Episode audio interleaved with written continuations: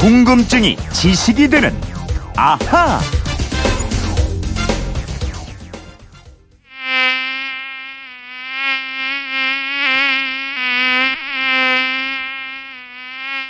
아유, 듣기만 해도 싫은데요. 이게 무슨 소리인지 아시겠죠? 요즘 날이 너무 더워가지고 이 모기 소리가 잘 안 들린다는 게 그나마 좀 다행이긴 한데요. 휴대폰 뒷번호 6347 쓰시는 청취자께서 이런 문자 주셨습니다. 더위 때문에 모기가 줄어들었다고 합니다. 그렇지만 저는 물렸습니다. 모기 물린 곳이 너무 가려운데 모기가 물면 왜 가렵나요? 그리고 모기는 암컷만 문다고 하던데 수컷은 뭘 먹고 살아가나요? 하셨습니다. 이영은 아나운서와 오늘은 이 궁금증을 풀어보겠습니다. 안녕하세요. 안녕하세요. 네, 이영은 씨는 모기한테 잘 물리는 편인가요? 네, 저는 잘 물리고요. 또 물린 흉터도 가끔 남습니다. 아, 우리가 어제 알아봤을 때 그 모기가 가장 치명적인 동물이었잖아요. 네. 무서운 동물이에요. 다른 곤충은 몰라도 모기 좋아하는 사람은 정말 없을 것 같아요. 네, 오승은 아나운서도 파리 안 좋아하시죠? 안 좋아하죠? 네, 모기와 파리는 사촌지간입니다. 아. 모기는요, 파리목 모기과에 속하는 곤충이고요. 음. 파리, 벼룩과 함께 여름철 3대 악질 곤충으로 꼽힙니다. 아, 모기와 파리가 같은 과에 속하는 곤충이다. 요거 또 신기하네요. 근데 모기가 물면 왜 가려운 거예요? 무진장 가렵죠. 붓기도 하고요. 네. 그 이유는요. 이 모기가 피를 빨기 전에 먼저 긴 주둥이를 꽂는데요. 이 주둥이로 우리 몸에 침을 뱉어놓기 때문입니다. 음. 이렇게 침이 들어오면요. 우리 몸은 면역 물질인 히스타민을 출동시켜서 혈관을 확장시키고 백혈구가 싸우게 되는데 네. 이 과정에서 피부가 부어오르고 가려움증이 생기는 거예요. 음. 근데 이 모기는 수컷은 안 물고 암컷만 무는 건 아시죠? 이렇게 들어봤습니다. 네. 자손을 남기기 위해서라고 들었는데요. 네, 맞습니다. 네. 자손을 남겨야 하는 책임감이 크기 때문에 영양분, 단백질을 충분히 보충하기 위해서 사람 피를 뽑는 겁니다. 네. 어떤 분들은 모기는 대체 몇 번이나 피를 빠는 거냐 이렇게 하시는데요. 네. 횟수가 중요한 게 아니라요. 양이 중요합니다. 자기 배가 충분히 부를 때까지 피를 빠는 겁니다. 배가 부를 때까지 네. 욕심도 많네. 그러면 우리 몸이 여러 군데 물린 거는 모기 한 마리한테 물렸을 수도 있고 뭐 여러 마리한테 물렸을 수도 있는 거네요. 그렇죠. 주둥이를 한 번 꽂아서 식사를 하려고 하는데 우리가 몸을 뒤척이거나 모기 를 쫓으려고 하면요. 아직 얘가 배가 안 부르니까 네. 일단 피했다가 다시 달려들어서 피를 뽑는 행동을 반복하는 겁니다. 네, 그렇군요. 그럼 아, 수컷은 사람 피 안 먹고 뭘 먹고 삽니까? 어, 흔히들 고고한 사람을 가리켜서요. 넌 이슬만 먹고 사냐? 이렇게 하잖아요.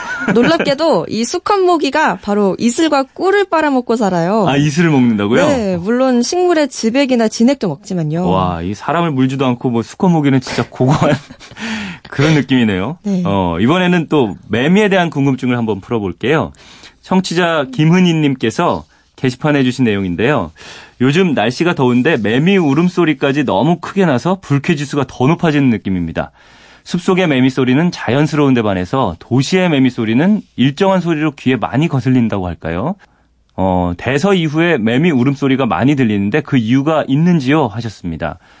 산속 매미와 도시 매미의 울음소리가 다른 이유가 있어요? 이게 뭔가요, 어, 이유가? 두 가지를 생각해 볼 수 있는데요. 네. 첫째는 매미의 종류가 다르다 이고요. 음. 두 번째는 환경이 다르다 이겁니다. 네. 어, 매미의 종류는 엄청 많지만 우리나라에 가장 많이 서식하는 매미 종류는 참매미와 말매미입니다. 음, 참매미와 말매미. 참매미가 좀 작고 말매미가 크다. 이런 건가요? 네, 맞습니다. 참매미는요, 등 쪽에 녹색 무늬와 하얀 반점이 있고요. 말매미는 등에 윤기가 나는 검은색입니다. 네. 그리고 참매미는 울음소리가 맴맴맴 하면서 주기를 갖고 울어요. 마치 사이렌 소리처럼 높낮이와 길이가 일정한 주기를 갖고 있는 울음소리인데요. 네. 반면에 말매미는 이런 주기가 없고요. 네. 매 하고 계속 울어댑니다.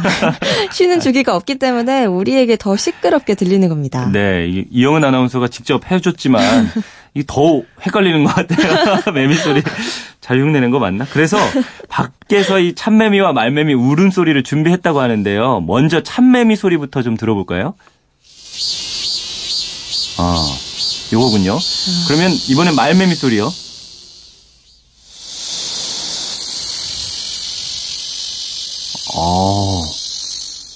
오 그렇군요. 이 참매미 소리랑 말매미 소리가 확실히 다르네요. 이게 그러게요. 그럼 시끄러 좀 시- 말매미 소리가 조금 시끄럽다고 느껴지는데 요게 도시에 더 많은 거예요? 네, 맞습니다. 매미 박사님들이 연구를 해보면요. 전반적으로 지방 소도시보다 수도권에 매미가 약 3, 4배 정도 더 많이 서식하고 있고요. 네. 또 매미 중에서도 특히 말매미는요. 수도권에 사는 비중이 같은 위도의 지방 소도시보다 최소 10배 이상 높다고 합니다. 음, 그러니까 시끄러운 말매미가 도시에 더 많이 산다 이거네요. 그렇죠. 그리고 시골은요. 산이나 숲으로 매미가 분산돼서 살아요. 근데 도시는 느티나무나 단풍나무처럼 매미가 좋아하는 조 경수들이 많고요. 네. 또 건물 등으로 주변이 막혀 있는 경우가 많기 때문에 매미가 밀집될 수밖에 없습니다. 아, 밀집돼서 소리가 더 크게 울리는군요. 그렇죠. 특히 도심은 또 고층 건물이 마주보고 있는 구조로 돼 있잖아요. 네. 그렇다 보니까 소리가 바깥으로 빠져나기가 어렵고요. 음. 말매미는 한 마리가 울면 다 같이 우는 습성을 가지고 있어서 네. 몇 배나 더 시끄럽게 느껴진다는 거예요. 그러게요. 그리고 매미의 천적인 제비 등이 도심에 적은 것도 도심에서 매미 울음소리가 더 크게 느껴지는 원인이라고 합니다. 네. 그 매미가 이렇게 울 때까지 뭐 땅속에서 4, 5년을 지내는 것으로 알고 있는데 이렇게 우는 게 다 짝을 찾기 위해서인가요?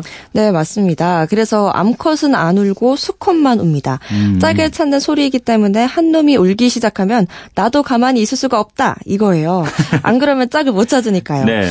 그리고 보통 해가 있을 때 우는데 도심은 조명도 많고 대낮처럼 환한 곳이 많잖아요. 네. 그래서 매미들이 시도 때도 없이 울게 돼버린 겁니다. 서로 경쟁적으로 우는 거군요. 네. 김은희님, 이 매미 울음에 대한 궁금증 좀 풀리셨을 것 같습니다. 이번에도 청취자 윤혜성 님이 게시판으로 주신 궁금증인데요. 왜 반딧불이를 개똥벌레라고 합니까?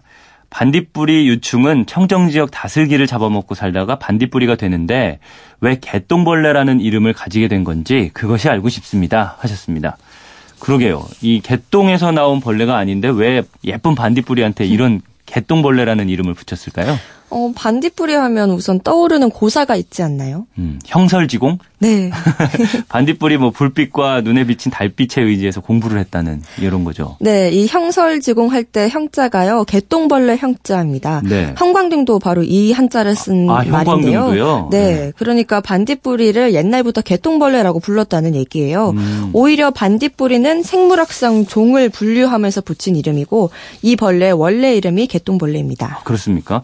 근데 왜 개똥벌레라고 했을까요? 어, 두 가지 이유를 보고 있는데요. 우선 개똥이라는 말이 앞에 붙는 이름이 몇 개 있어요. 개똥참외, 뭐 개똥집박이 이렇게 있는데 네. 이렇게 우리 조상들은 아주 흔하게 볼 수 있거나 볼품없는 물건을 일으킬 때 개똥이라는 접조를 썼는데요. 네. 개똥벌레 역시 옛날에는 지천에 흔히 널렸기 때문에 붙인 이름으로 보고 있습니다. 아, 지금이야 뭐 천연 기념물로 보호되고 있지만 과거에는 개똥처럼 많았다 이런 뜻이네요. 네, 또 하나는요. 반딧불이는 깨끗하고 맑은 습지나 하천에 살면서 밤에 빛을 내며 날아다니는데요. 네. 낮에는 습기가 있는 곳에서 휴식을 취하곤 한데요.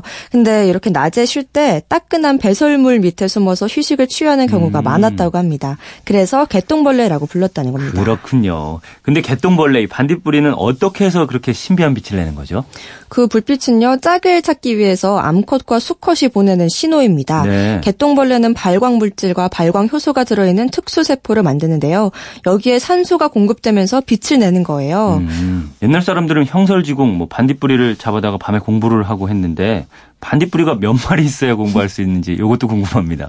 네, 반딧불이 한 마리가 내는 불빛은 3럭스라고 합니다. 일반적으로 사무실 밝기가 평균 500럭스라고 하니까요. 네. 반딧불이 200마리 정도가 있으면 600럭스, 책을 충분히 읽을 정도가 되는데요. 오. 근데 반딧불이는 켜졌다 꺼졌다 하잖아요. 네. 그래서 실제로 책을 오래 읽기에는 눈이 너무 힘들고 지칠 거라고 합니다. 그렇군요. 오늘 한 세 가지 궁금증을 풀어왔는데 여기까지 해야 될 것 같습니다. 질문하신 세 분께는 저희가 준비한 선물 보내드리겠고요. 이영은 아나운서 평소 궁금한 게 있는 분들 어떻게 하면 되죠? 그건 이렇습니다. 인터넷 게시판이나 MBC 미니 아니면 휴대폰 문자 샵 8001번으로 보내주시면 됩니다. 문자 보내실 때는 미니는 공짜지만 휴대폰은 짧은 건 50원, 긴 건 100원의 이용료가 있습니다. 네, 지금까지 궁금증이 지식이 되는 아하 이영은 아나운서였습니다. 감사합니다. 감사합니다.